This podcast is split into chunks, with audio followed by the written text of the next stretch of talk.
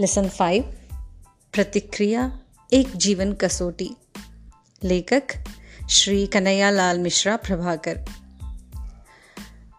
हमारी हर क्रिया के प्रति, हमारी ही प्रतिक्रिया स्वाभाविक है।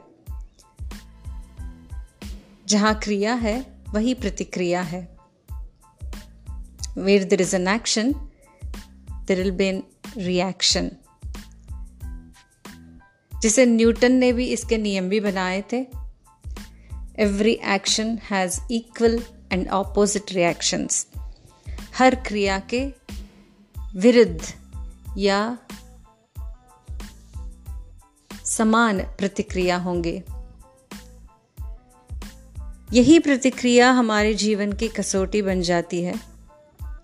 जैसी प्रतिक्रिया, वैसा हमारा जीवन। जिस तरह हम क्रिया के प्रतिक्रिया को व्यक्त करते हैं, वैसे ही हमारा जीवन बनता है।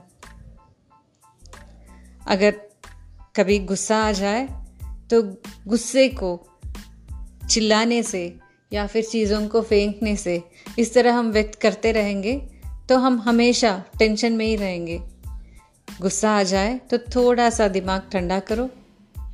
जो आदमी हमारे आगे खड़ा है, उस पर चिल्लाओ मत। थोड़ी देर शांत हो जाओ तो सब कुछ ठीक हो जाएगा।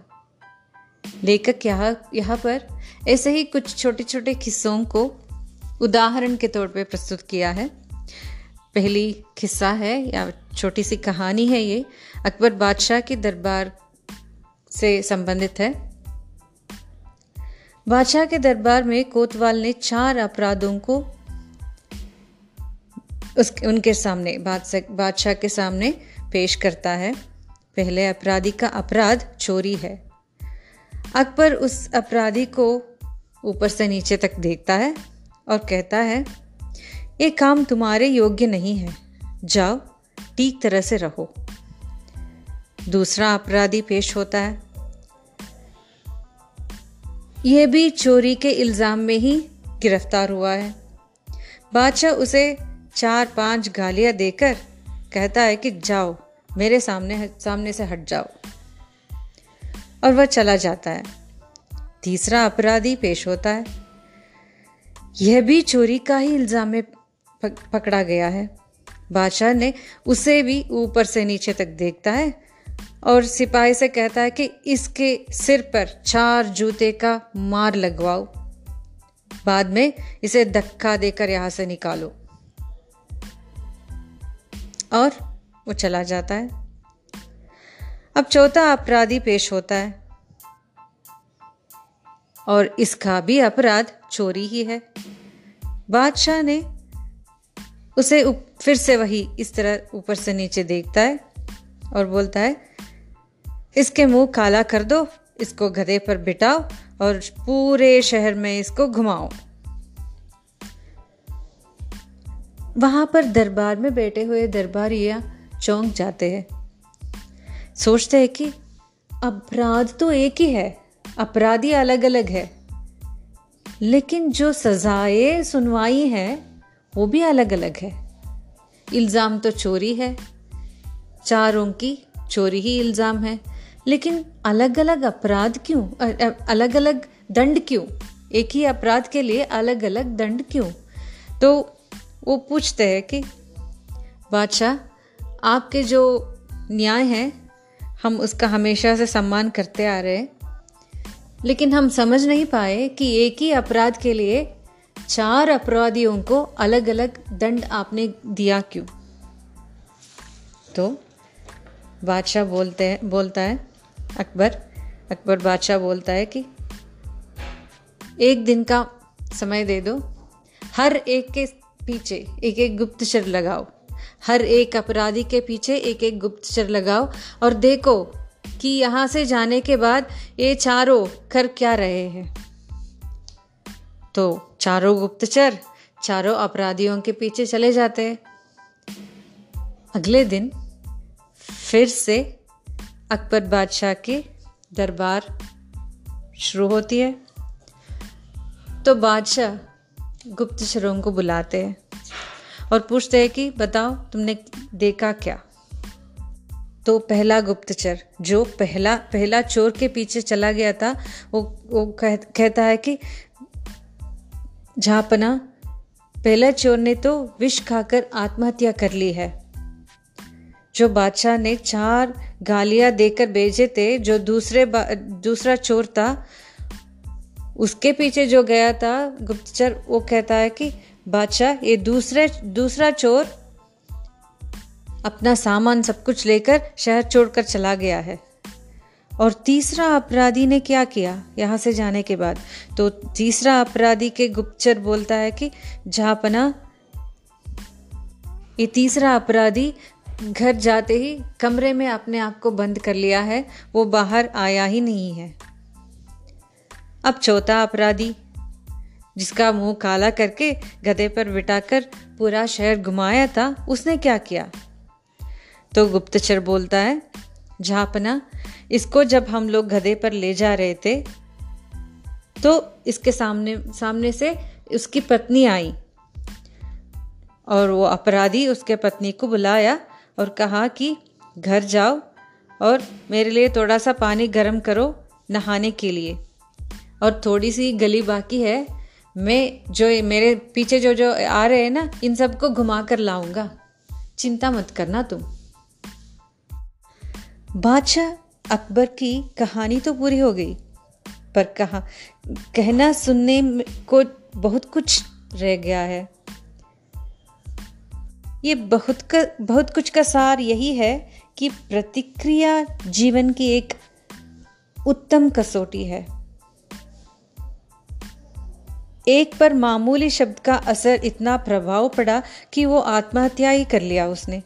दूसरा, शहरी छोड़कर चला गया। तीसरा, अपने आप को बंद कर लिए कमरे में। और चौथे ने क्या किया? उस पर कोई असर नहीं पड़ा।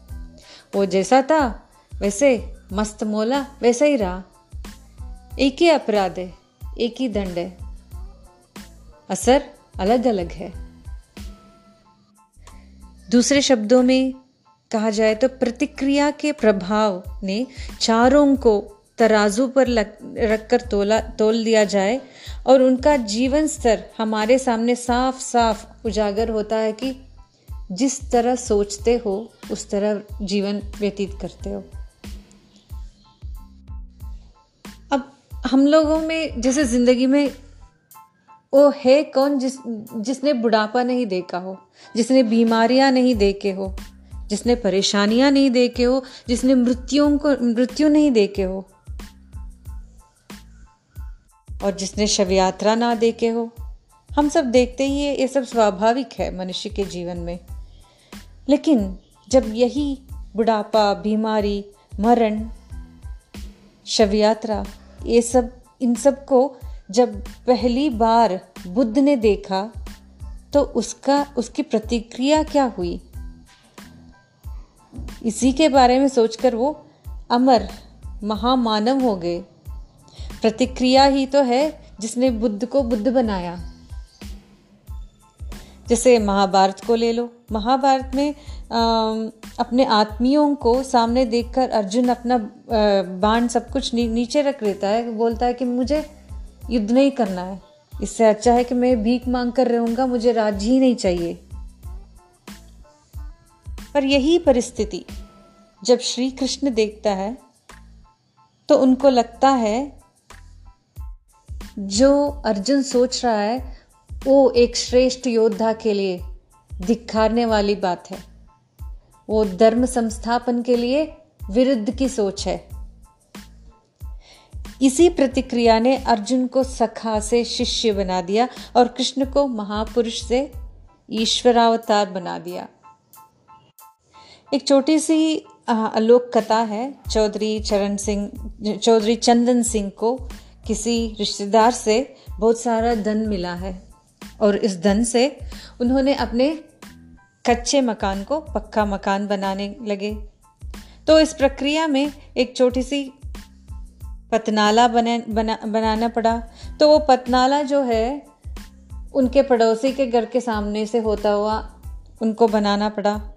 तो पड़ोसियों ने शिकायत कर दी, पंचायत बिठाया तो पंचायत ने कहा कि ये पतनाला जो है, इसको बंद करना पड़ेगा। तो चंदन सिंह क्या बोले? पंचों की राय मेरे सर माथे माथे पर पर पतनाला यही रहेगी जी। यही रहेगा ये पतनाला मुझे यहाँ से इसको हटाना नहीं है।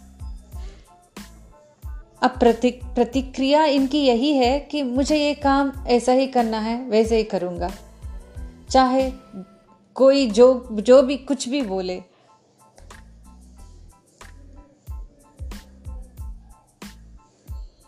इसी तरह एक छोटी सा, छोटा सा किस्सा है रविंद्रनाथ टैगोर के जीवन वृत्तांत से। एक दिन रविंद्रनाथ ने अपने कमरे में बैठकर कुछ काम कर रहे थे। खिड़की से कूदकर एक मुष्ठंडा, एक चोर आ गया।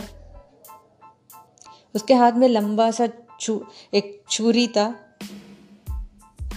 उस, उसने कहा, मुझे आपकी हत्या करनी है। तो रविंद्रनाथ ने आँख उठाई। उनके सामने मृत्यु खड़ी थी। पर ना भाई ना घबराहट, शांत भाव से पूछे, क्या चाहते हो? तो उत्तर में उसने कहा, मुझे आपकी हत्या करना है। आपको मारना है। तैयार हो जाओ मरने के लिए। रविंद्रनाथ मृत्यु के जबड़े के दबाव में पर पूर्ण शांत। और उन्होंने कहा, मैं बहुत ज़रूरी पत्र लिख रहा हूँ। एक दो घंटे लगेंगे, उसके बाद आना, तब मैं तैयार मिलूँगा। और वे निश्चिंत होकर पत्र लिखने लगे। लपलपाथा छुरा लिए मुष्ठंडा वही खड़ा रहा, घंटों तक खड़ा रहा। और रविंद्रनाथ पत्र लिखते ही रहे। उन्होंने ना सिर उठाया, ना इधर उधर देखा, ना कुछ किया। ना उनके हाथ कांपे, वही के वही मोती जैसे अक्षर अपने काम में लगे रहे। वो जो मुस्टंडा खड़ा था वो थोड़ी देर तक खड़ा रहा देखा देखा देखता रहा लेकिन ये कुछ अपने सिर उठाकर उस, उसको देखा भी नहीं इन्होंने रविंद्रनाथ ने। तो फिर उसने किया क्या? चूरा वहाँ फेंक कर खिड़की से कूद कर वापस चला गया। यहाँ पर चौधरी चंदन सिंह रविंद्रनाथ और हत्यारा। प्रतिक्रिया के शब्द चित्र ही है। रविंद्रनाथ की हत्यारे पर क्या प्रतिक्रिया हुई? रविंद्रनाथ जी शांत से, शांत चित्त होकर वही अपने काम में लगे रहे। इसका मतलब है, प्रतिक्रिया ही व्यक्तित्व है। व्यक्तित्व की कसौटी है। लेखक ने यहाँ पर एक और उदाहरण दिया है। चंपू, गोकुल और वंशी एक महोत्सव में गए। तीनों मिलकर, तीनों दोस्त महोत्सव का आरंभ आरंभ आरंभ हो गया। संयोजक ने सबका स्वागत किया। और तब उ, उ, उतना उ, उस वक्त उस वक्त एक महानुभाव वहाँ पर चमचमाती गाड़ी से उतरकर अंदर आ गए। उनको देखते ही संयोजक ने इन तीनों से कहा गोपू सॉरी गोकुल चंपू और वंशी से कहा कि तीनों उठो और सरकार को जगह दे दो बैठने के लिए। जो जहाँ पर ये तीनों बैठे थे, दोस्त, उस कुर्सी को खाली करना पड़ा। तीनों का, तीनों को लगा कि कितना अपमान है। हम लोग बैठे थे और कोई आया बाहर से चमचमाती गाड़ी से और हमें अपनी जगह उनके लिए छोड़नी पड़ी। तो उस वक्त चंपू ने सोचा, मेरे भाग्य में कुर्सी होती तो मैं उन महानुभाव के घर घर में जन्म लेता। गोकुल ने सोचा, लाख कुछ भी हो जाए। मुझे धनपति बनना है। वंशी ने सोचा, सिक्के के राज से आदमी को नापने वाली इस समाज की व्यवस्था के विरुद्ध मैं विद्रोह करूँगा। तीनों दोस्त, एक ही परिस्थिति, एक ही तरह का अपमान अपने अपने जगह किसी दूसरे के लिए छोड़ने पड़े। लेकिन प्रतिक्रिया क्या थी? चंपू को दीन, गोकुल को धूर्त और वंशी को विद्रोही बनाया। जिस पर प्रतिक्रिया ना हो, वो निर्जीव है। अगर जीवित है तो हम प्रतिक्रिया देंगे। इसका मतलब है, प्रतिक्रिया का स्वरूप जीवन की कसौटी है। जैसा जीवन, वैसे प्रतिक्रिया। या जैसी प्रतिक्रिया, वैसा जीवन। इसी पर एक और छोटा सा किस्सा है। स्पार्ट का राजा एक आगंतुक से बात कर रहा था और उसके पास ही खेल रही थी उसकी छोटी लड़की, छोटी सी बेटी। वो आदमी राजा को इस बात के लिए तैयार कर रहा था कि वे अपने पड़ोसी राजा को गद्दी से गिराकर उसे राजा बनाने के लिए मदद करे। और इसमें राजा को बहुत सारा अधिक धन मिलने वाला था और राजा को उन दिनों धन की बहुत ज़रूरत थी, इसलिए वो राजा तैयार भी हो गया। पर उसी समय उसकी बेटी जो वहाँ खेल रही थी, छोटी सी बच्ची, उसने राजा की उंगली पकड़कर खींचने लगी राजा को और बोली, चलो यहाँ से, अभी चलो।